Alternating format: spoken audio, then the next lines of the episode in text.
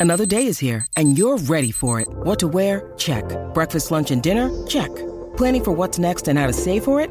That's where Bank of America can help. For your financial to-dos, Bank of America has experts ready to help get you closer to your goals.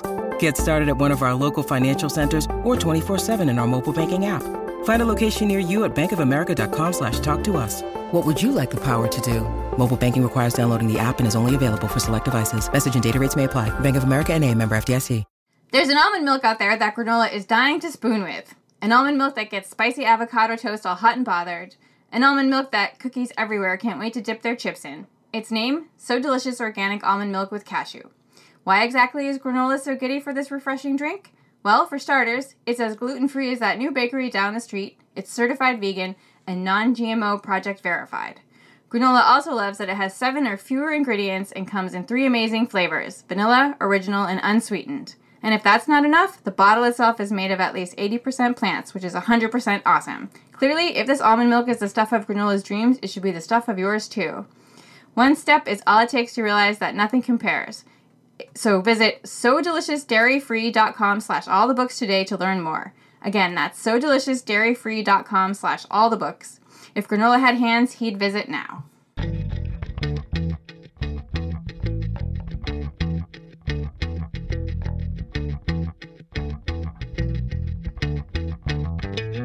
You're listening to All the Books, a weekly show of recommendations and enthusiasm regarding the week's new book releases. This is episode 152, and today we are talking about books being released on April 3rd, 2018, and more.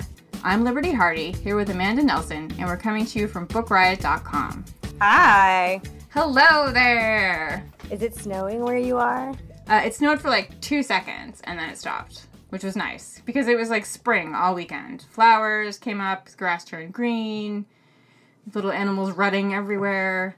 You know, no, I made that last part up, which makes me which makes me sound even more disturbed. I feel so bad for everyone in New York because they're buried under like six inches of snow, which is not really buried in the grand scheme of things. But in April, it is. Those Yeah. my feelings. it's very strange. Mm-hmm. But you're, So you're kids on are here. Yeah, I was gonna say you're on school vacation. Yeah, uh, spring break is happening. So I have three children in my house. One of them is 17 and it's fine. But the seven year olds are downstairs playing video games very loudly. And Well, I'm holed know- up in my room. She can just pick one of them up and hit the other one with him. She could Keep She them could under just control. shock them into silence. Yes, that would be that would be amazing. I did the whole. I have to go upstairs and record something, so I need you guys to be quiet. I came up here, I shut my door, and immediately started hearing screaming. I was like, oh, okay, well, that lasted a good thirty seconds. They tried. Oh, that's hilarious. Well, I don't know how you do it. I can't even get my cats to listen to me. they have like the springtime zoomies right now. It's like you just see a blur, and like a second later, you hear their nails on the floorboards. It's ah! like going that fast. They're like, I mean, me too. I also have the springtime zoomies. well, there are lots of amazing springtime books. So, shall we discuss them? Let's do it. All right. My first pick is actually a reissue, but it's so awesome. It's totally deserving of a shout out. It's called Meaty. They're essays by Samantha Irby. She is the fabulous, fabulous writer who wrote the essay collection last year, We Are Never Meeting in Real Life. She's the curator and writer of the Bitches Gotta Eat blog. Um, and she is one of the funniest humans on the planet. Like, without a doubt. She's one of my favorite people. And this is, you know, more of the same of if you read like we were never meeting in real life, except like backwards in time because these were written first, so like her life is at a very different place back when these came out. But she has like the funniest and most relatable thoughts, like that I myself cannot articulate. I love it when you read a writer and you're like, yeah, that's how I feel, except I can't make those words come out of my mouth to make any sense. You know, she's just so smart and hilarious. And there's great essays about love and being single and money, dieting, thumb sucking, her disease. She has Crohn's disease. Um, and she's basically talking about like what it's like to try and be what is considered a normal adult, you know, with all these issues um, that everyone experiences. But like none of us feel like we're we're succeeding very well at what at what we're doing, or I should say, most of us, you know, feel that way. Like we're not like everyone else, but it turns out everyone feels that way. Um, and she does a really great job getting that across. You know, there's also a lot of oversharing, which is one of the best things about her. Like she is filthy and so hilarious. Uh, so the cover is bright pink and it has a little cute hedgehog on it. Um, but do not give this to children. just just the chapter titles alone is it's just amazing. I started reading the chapter titles and I was like, oh boy, are we in for it? But it's kind of fun to read it knowing like where she is now, um, and and it's like reading backwards because like a lot of stories, you know, you read a story and you don't get to find out what happens after, and so you kind of read this backwards and you like know that like this is how her life is turning out now, and these are the things that have have happened, and it's really great. Also, there, uh, this is the basis for an FX series that is coming. I don't know when, but um, I'm so on board for that. And I want to be her BFF. Like I was, like when I read her, I think I want to be her best friend. And then when I look at her Goodreads Goodreads reviews, um, most everyone is saying that they're like, I want to be best friends with her. You know, ah. Like I understand that like we would be best friends who both understand that we would rather not leave the house. So that's cool. It's that kind of relationship. Um, she's just she's so great. And so again, this one is called Meaty Essays by Samantha Irby. Okay, my first pick is also nonfiction, and it is called Make Trouble Standing Up, Speaking Out, and Finding the Courage to Lead. And it's by Cecile Richards. And I love this book so much. Cecile Richards is the president of Planned Parenthood, though she did just recently resign. And I don't know that she's announced what she's doing next, and everybody's just kind of waiting for her to say that she's running for some office in Texas. But so far, we don't know. But she is the president of Planned Parenthood. She's also the daughter of the um, Ann Richards, who's the late governor of Texas. Um, and so this is her memoir uh, of her life growing up in Texas in a very like radically liberal family in Texas. So you can imagine what that was like. Uh, and then her life as an early activist, how she got started in progressive politics, what her career was like, and then how she ended up at Planned Parenthood. And it covers her time at Planned Parenthood, including the infamous testifying before Congress, which I'm sure many of you remember, that Fox had Fox News like ranting about how she didn't wear pantyhose for like an entire 48 hour news cycle. It was ridiculous. Um, anyway, she's great. She's one of like my personal heroes. I love her so much. And it was so interesting to read about how she got started in politics because her history is in unionization and um, labor rights stuff, which I did not, I didn't realize. I mean, I didn't know anything about her life before she started working at Planned Parenthood. But when she left college, she started immediately working as a labor organ- organizer and spent all of her time organizing like women who worked in healthcare in Texas, who worked in nursing homes, factory workers, um, uh, helping them earn, you know, trying to earn a living wage, helping them organize unions. Um, and then she spent a lot of time helping her mother with her political career, running for governor of Texas successfully the first time, not successfully the second time, um, and then starting her own various nonprofits after her mom left office. Um, and specifically, uh, textbooks in Texas started coming under attack from a lot of conservative censorship groups that wanted to put creationism and a bunch of other nonsense into textbooks. So she started just out of her living room started a nonprofit to combat that, uh, to combat censorship, uh, censorship and basic alternative facts in textbooks. Uh, and she makes it sound like just so easy. And then I started a nonprofit, like just out of nowhere. And it's just amazing. Like, this is just how her brain works. Um, and then how she went from that to getting involved in more national politics and then eventually working at Planned Parenthood. Um, and what the new, not new, obviously, but the, the extremely shockingly vitriolic attacks on women's health care, especially in recent years, especially under this administration, um, have meant for Planned Parenthood what she did to bring the organization kind of into the 21st century. Their, their website was terrible before she started working there. Like, you couldn't find a doctor. You couldn't, like, search for a local Planned Parenthood on their website before she started working there, which seems like such, like, duh. Like so obvious common sense website design but that was not the case before she took over. And she's really made uh, planned parenthood it was already an amazing organization that provided healthcare to women from all kinds of economic backgrounds and racial backgrounds and she's made it just so much better. Um, so i'm really interested to see what she does in the future. Her memoir is definitely worth reading if you're at all interested uh, in the history of Planned Parenthood or women's rights or politics, or you just want to read an inspirational story of a progress of a progressive woman who's been like fighting the fight her entire life. Um, so that's Make Trouble by Cecile Richards. Awesome. Um, so I just want to tell you one thing because I wanted to share this when I was talking about the Samantha Irby book, and then I brought it up on my phone, and then I dropped my phone on the floor before uh, before I started speaking. So um, the dedication to the meaty essays collection is this book is dedicated to that kid Maurice in my U.S. history class junior year who called me an effing idiot. Lol, bruh.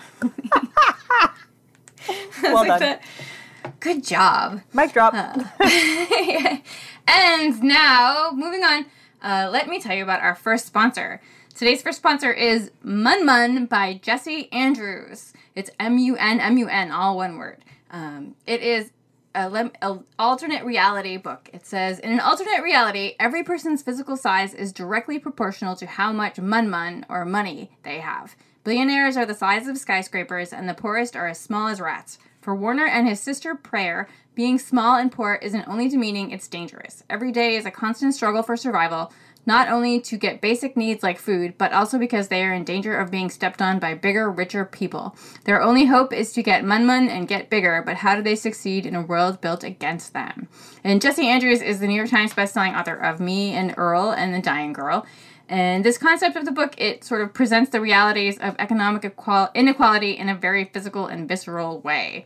Um, it, he also uses an invented language with words like little poor and big rich to completely immerse the reader in this strange but somewhat familiar world. So again, it's called Munmun and it is by Jesse Andrews. We thank them for sponsoring. We'll have a link to it in the show notes. Uh, and it's my turn again. Yay! Uh, my next pick is The Oracle Year by Charles Soule. Uh, he is a best selling comic book writer. He's worked on Daredevil, Wolverine, She Hulk, Darth Vader, Lando, so many other things. Uh, this is his debut novel. Um, and basically, what happens is this list appears on Reddit. Um, and it this it's like a list of predictions and people are like what is this nonsense you know like nobody's like paying any attention. And it says like these certain things are going to happen, and what by the time the list comes out, two of the things have actually already happened in the way that this list is is discussing. And people are like, hmm. And then more things on this list uh, come true, and all of a sudden everybody's like, who is this person who wrote this list, and how do they know the future? Um, it was it was posted anonymously, and it turns out that the list was posted by a man named Will Dando. He's sort of like this ordinary guy living in New York City. He's a bassist. Um, he's he's pretty much you know sort of just an every guy. And one day, like as it happens in these sort of stories, he woke up and he had 108 predictions in his head. Now, like he not only does he know things, but he has all his own questions. Like, what does he do with all this info? Like, how did it get there? What does, will this info do if he shares it with the world? Um, what is this info worth? And why him? Like, why does he have it? And also, how long can he remain hidden? Because now everyone is calling the person who put up the list the Oracle. Um, and like I said, he decided to share some of the predictions, not all 108 of them, but he decided to share some of them. Uh, and now the world is clamoring to find out who he is and how he knows. And it's just a really a fast paced, speculative thriller. Um, but, but you cannot predict the ending unless you are an oracle yourself. Um, it's just one of those really fun, like, ordinary person becomes gifted stories. Um, and he basically does what I think most of us would do with this kind of information.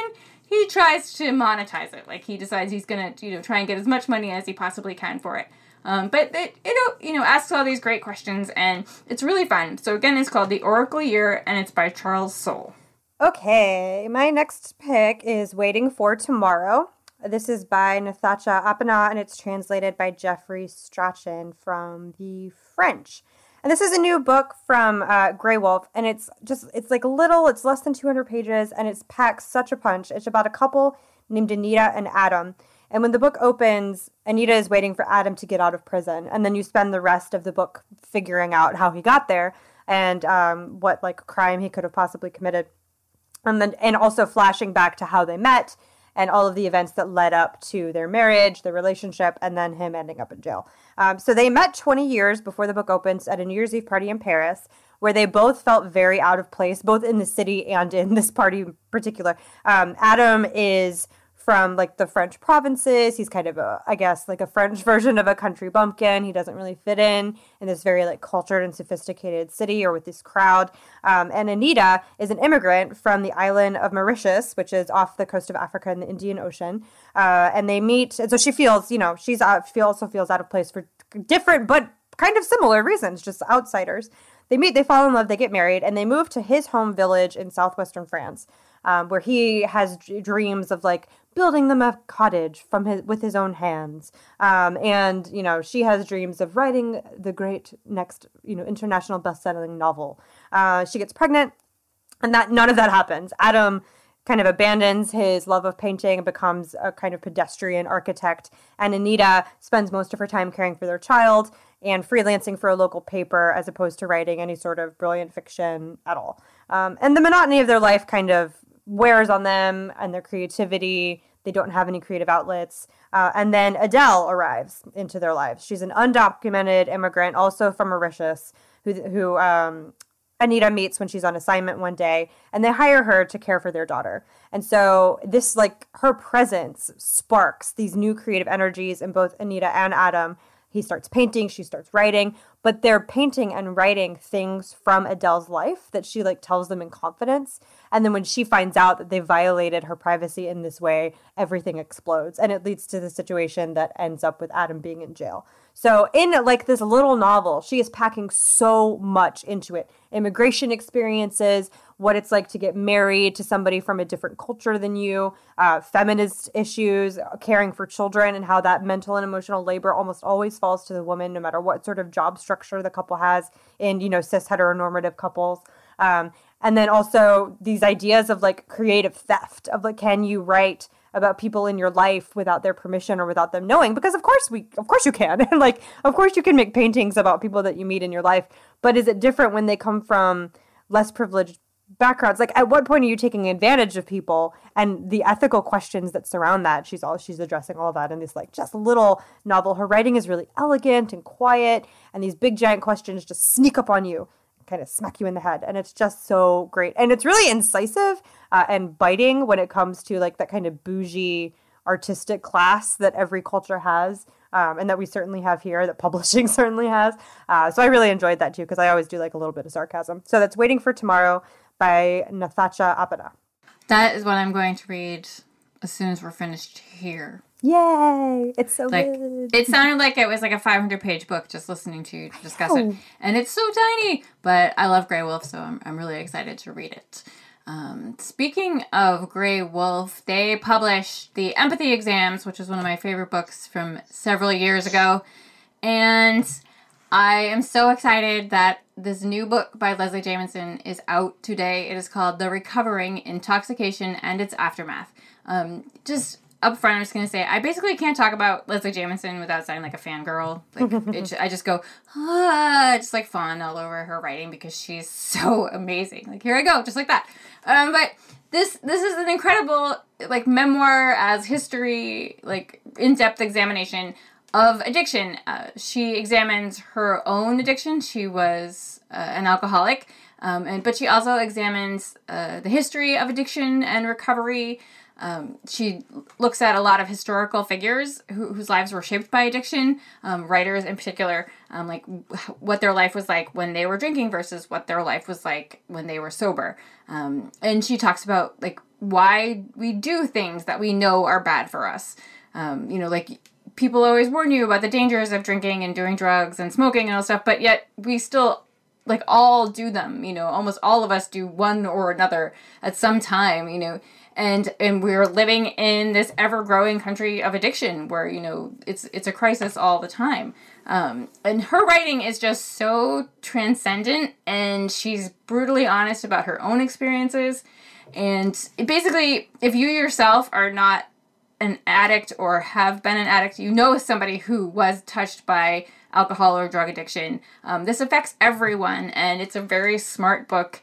Um, and you know, it might like depending on your experiences, it might be hard for you to read, but she presents it in just this amazing, smart way. Um, I just, I absolutely loved it. And again, it is called The Recovering Intoxication and Its Aftermath by Leslie Jamison, who is amazing.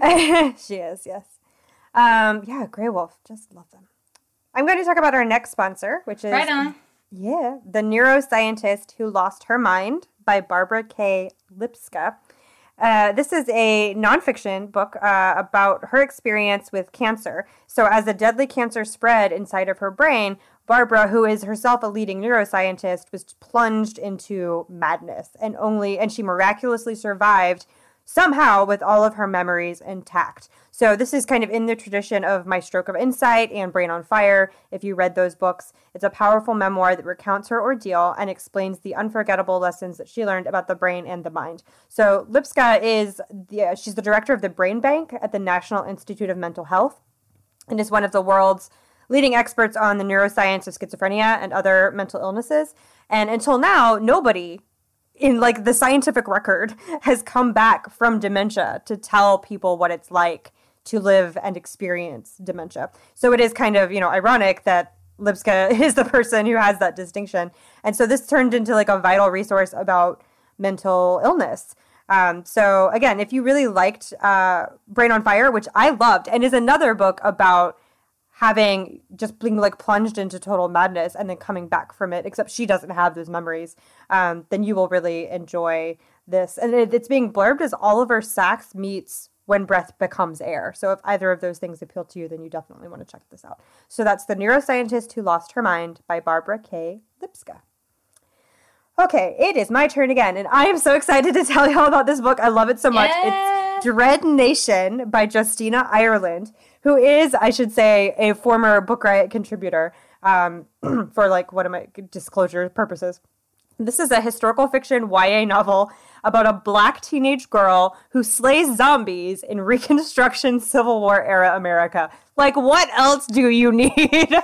what more do you want from me? So, the main character's name is Jane, and she is born two days before zombies come to life on the battlefields of Gettysburg and Chancellorsville. So, she grows up as the zombie horde essentially overruns America right at like the cusp of the Industrial Revolution and this huge historical moment in our history. Um, so the Civil War stops because, you know, there are zombies now. So we have other problems. Um, and the armies, instead of fighting each other on the battlefield, turn to getting rid of the zombie threat. Um, but that does not, of course, mean that the racial issues in the U.S. are over.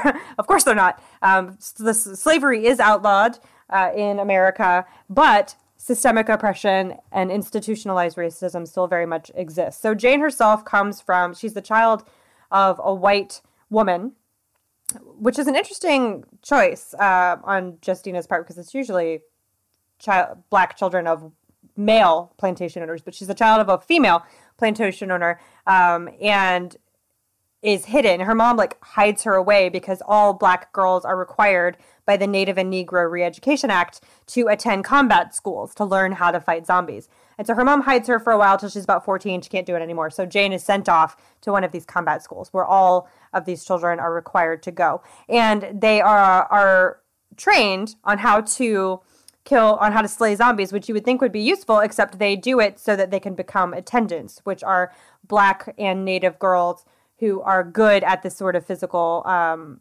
violence, who are hired out to wealthy white women and their families to protect them. They're essentially bodyguards.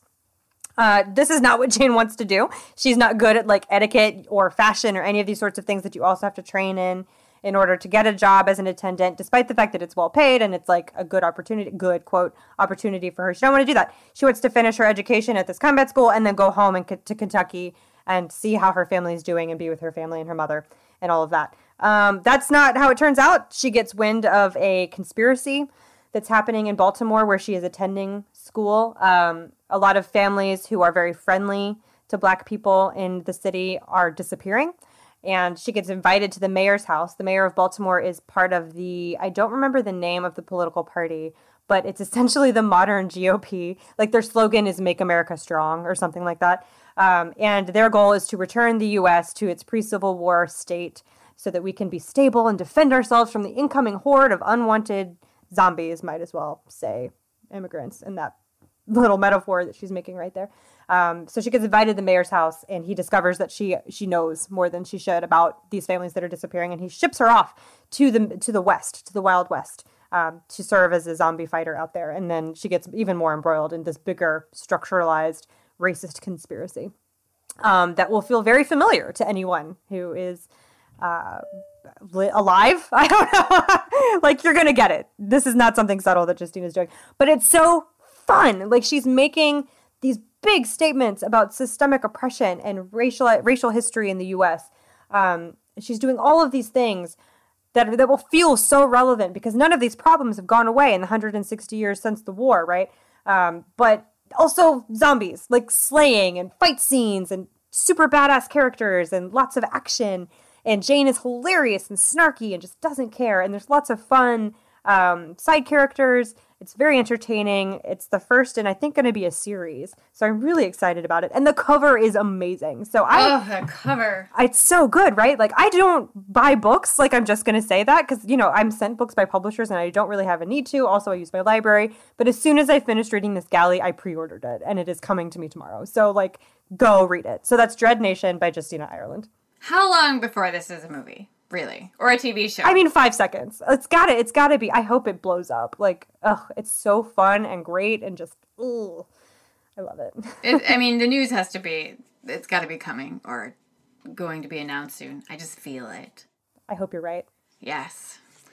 My last pick today is Lawn Boy by Jonathan Evison. Big, big fan of his previous novels, and I adored this one. Just a real fun, loving novel. It's about a young man named Mike. Uh, he lives in Washington, and Mike is a few years out of high school, and he's been working as a landscaper. He or a lawn boy, um, and he gets fired from his landscaping job. And even with his landscaping job, Mike realized like his life is going nowhere fast and he really wants to change his life. But how do you do that with everything that's going on with the economy, with, you know, prejudice, everything? Um, so he goes on like this kind of journey of self discovery. And it's like a novel about the inequality in America. Um, and, you know, he's struggling, and uh, the other characters that you meet are, you know, struggling to make ends meet in the shadow of the elusive American dream. Like, does the American dream actually exist anymore? And it's it's really really fun and you know it's full of hard truths i mean it's it's it's definitely full of hard truths about being alive in the 21st century um, but it's also you know jonathan evison is is funny and it can be lighthearted and it's you know just this very poignant relatable novel full of charming characters. Like i just adored it to pieces. Um, so again it's called lawn boy and it's by jonathan evison Okay, um, that dinging noise that you're hearing is my children opening my door to let my dog out. That's I my was alarm. wondering. I know. I thought it was my. I thought it was me the first time. I was like, did I push something? no, it's my my home alarm system dings when you open the, the front and back doors, Ah. and they're letting my dog out. So I'm sorry about that, everyone. Uh, okay, so my last pick is The Female Persuasion by Meg Wolitzer, which is one of my most anticipated was was one of my most anticipated books of the year. Not was because I didn't like it; I loved it. I'm just saying was because it is now out. Um, so I actually went into this knowing nothing except that I love Meg Wolitzer. I love the interestings and Belzhar. Her books are great. Um, and I knew that it was sort of about feminism somehow, and that's all that I had heard. And I actually tried pretty hard to not um, get any more information about it because I kind of just wanted to go in and see what she was doing. And it's so interesting. It's a book about feminism and mentorship and female friendships. Um, and it's told from the perspective of Greer, who is a college freshman when we meet her. She's very shy. Um, she has trouble like speaking up for herself.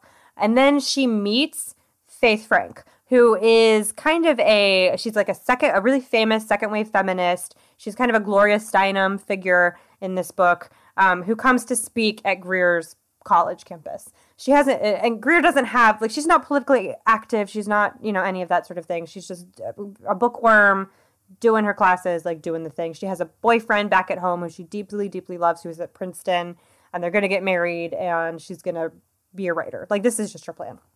She meets Faith. She has this moment, this like interaction with her that sets her down this completely different path, um, where she gets out of college and contacts Faith for a job. She like discovers feminism when she's in college, and then when she graduates, she gets a job uh, with Faith Frank, who is running this new feminist. Um, what do you call it foundation where they do like feminist summits and have speakers come in and they have they're backed by a billionaire venture capitalist which offers its own sort of complications and they use the money to like rescue women from human trafficking and all this sort of thing so like Greer, Greer has found like a purpose right like she's got this job she's got this amazing mentor in this really famous feminist and then things totally fall apart um, her boyfriend experiences this big tragedy his life doesn't um, project on like the trajectory that Greer expected it to. And as she becomes more powerful and influential in the world, Corey, her boyfriend, becomes less so on purpose um, through like choices of his own.